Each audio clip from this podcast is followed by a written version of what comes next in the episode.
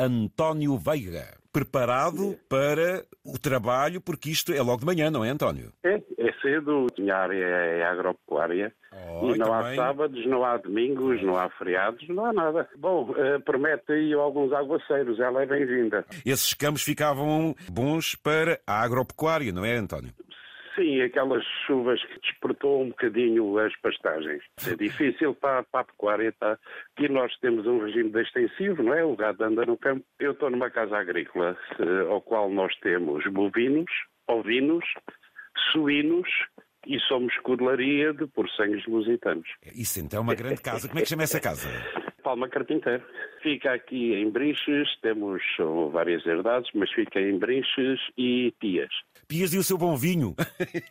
Sim, nós também temos vinha, também temos vinha e também fazemos o bom vinho aqui de Pias. Nós também temos olivais e, e temos olivais, vinha. É é assim, empregar, empregar com fixos, nós somos meia dúzia. Pois. Mas quando há depois os eh, campanhas e eh, aí nós então eh, recorremos a serviço exterior, de ranchos exteriores. O- o- É o que acontece aqui agora na apanha da azeitona. A que nível é o vosso olival? Estamos a falar de oliveiras antigas, rústicas, aquelas mais poderosas, por assim sim. dizer, é? É assim, nós temos eh, duas vertentes. Temos o olival tradicional, espaçado, com, com oliveiras eh, num- numa das herdades já muito antigas, e temos já também olival intensivo. E a partir de janeiro vamos reconverter o tradicional, uma parte do tradicional, para super intensivo. O azeite proveniente do tradicional ou do intensivo ou super intensivo, há diferenças na qualidade do azeite? A qualidade toda ela é boa.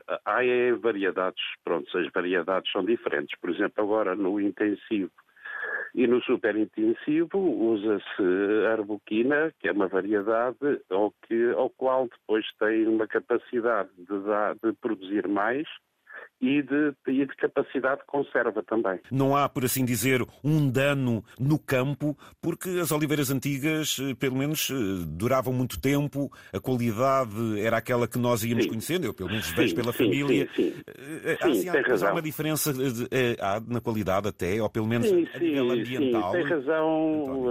Eh, há erosão de solos. eh, nós, no, no olival tradicional, podemos fazer subcultura por baixo e ao qual o gado também poderá andar, portanto, as, as ovelhas principalmente.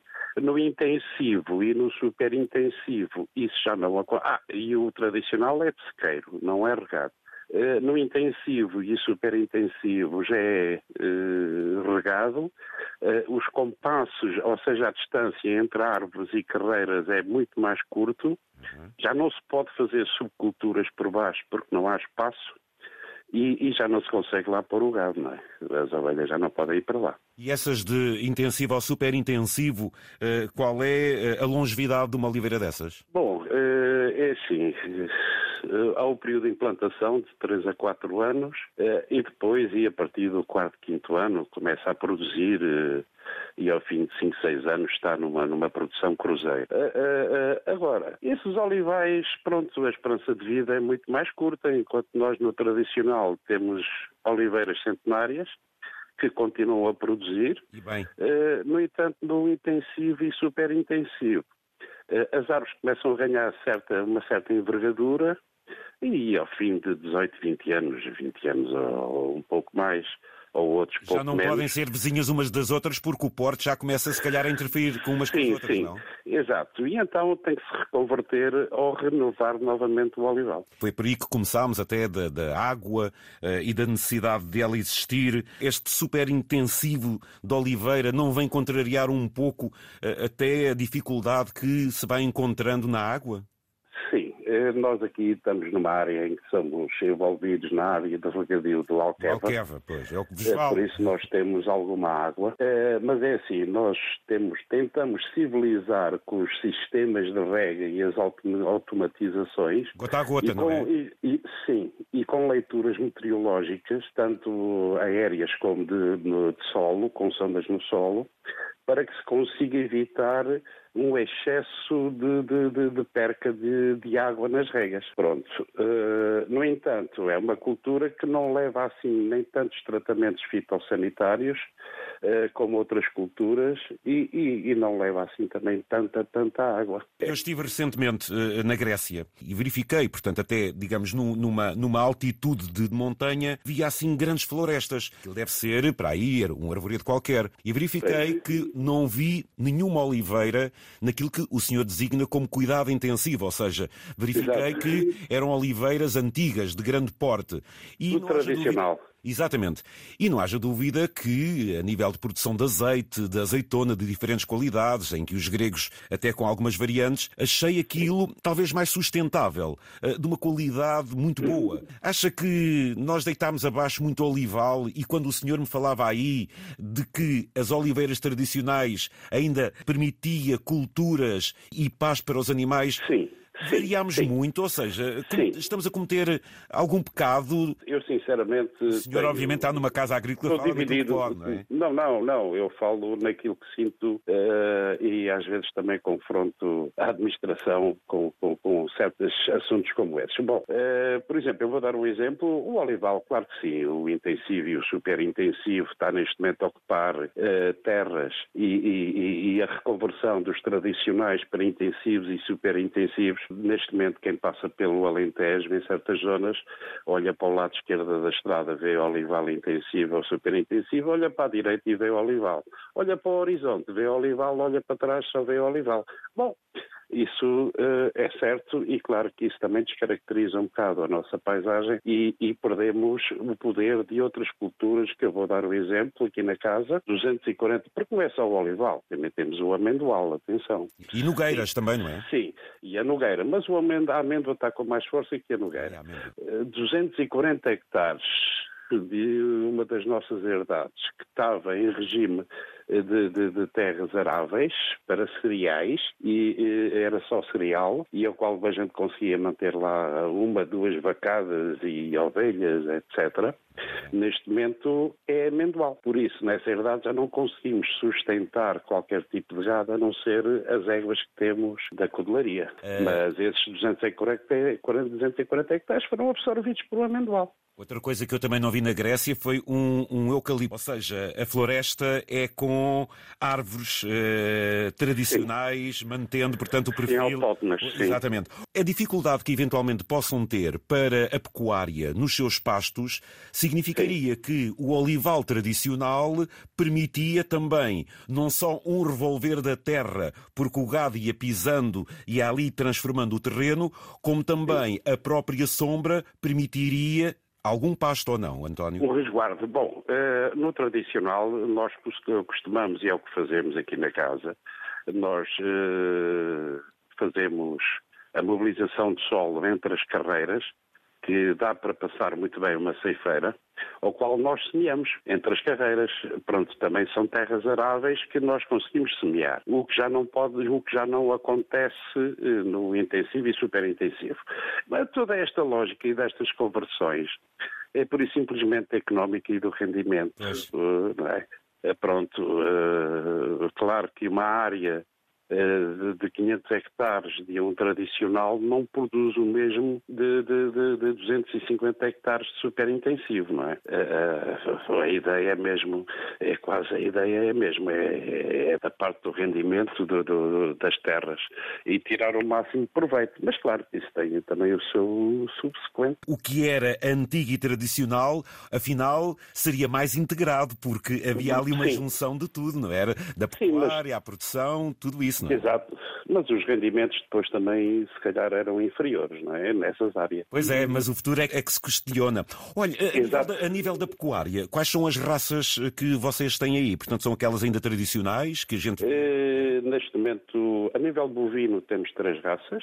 Temos a Mertelenga, a Alentejana e neste momento estamos, uh, lá está, a parte comercial, uh, temos o Angus. Ah, ok, isso. Temos o Angus. Os nossos touros neste momento sementais são Angus e, e, e temos o Angus. Qual também. é a diferença entre um touro desses para os tradicionais do Alentejo? O porte é diferente? Como é que é?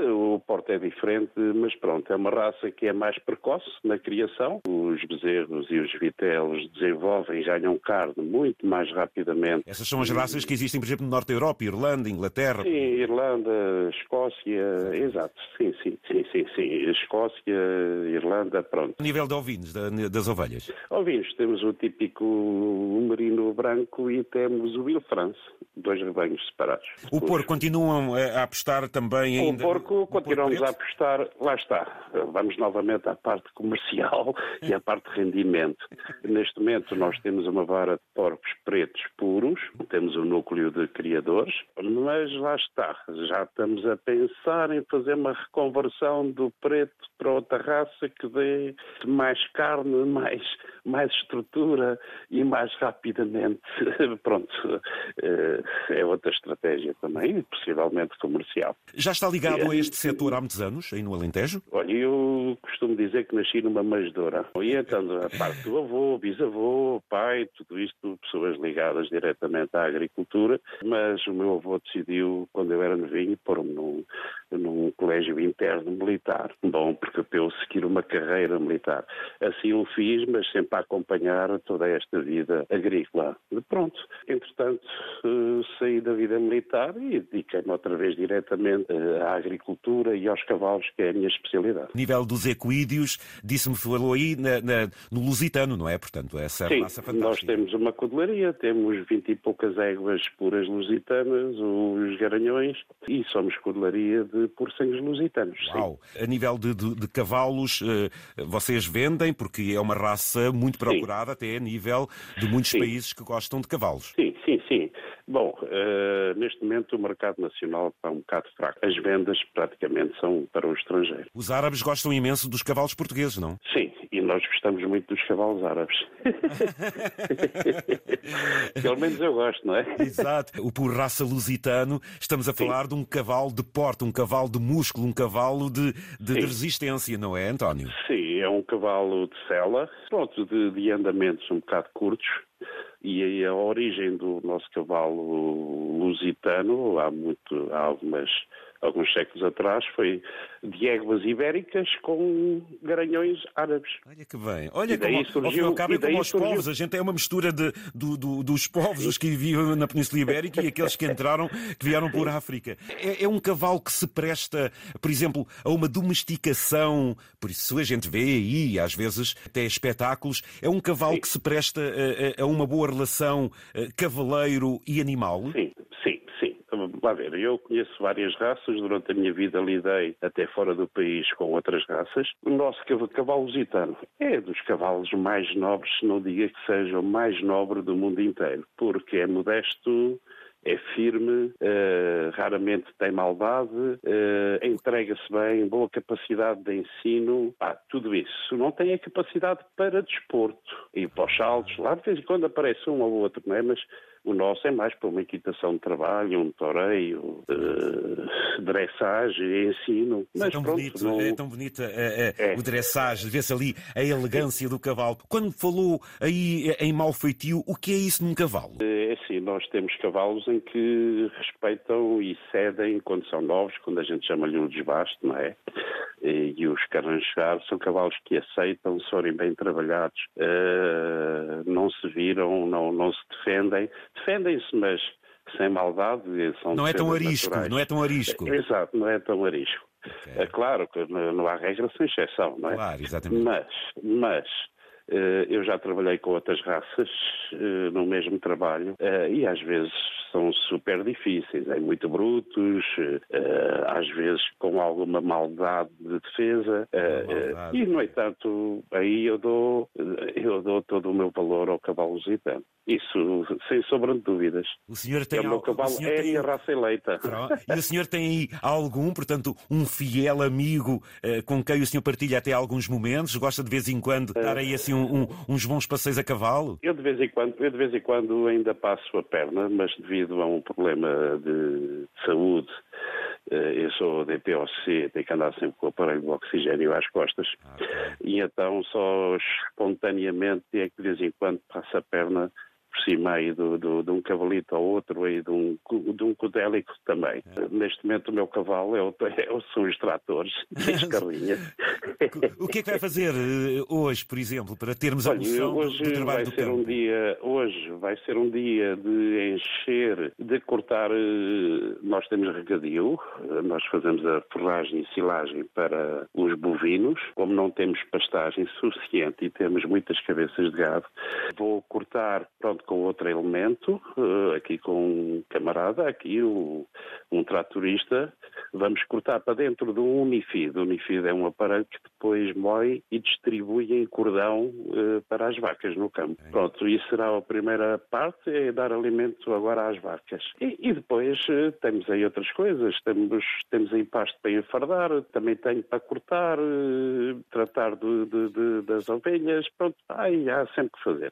São sete dias de trabalho, se quisermos, não é? Sim. Portanto, isto não para. Sim, sim, sim, sim. Mas o meu amigo sente-se bem, sente bem, no campo, isso dá-lhe. Dá Epa, isto é um paraíso. Um paraíso é, é, é, tranquilidade, porque por mais intenso ou, ou, ou que seja o serviço, uh, estamos sempre descontraídos. Isto uh, não há não há stresses, digamos assim. Muito obrigado, António Rosa. Obrigado, eu. E, e bom trabalho. E pelos campos de Alentejo.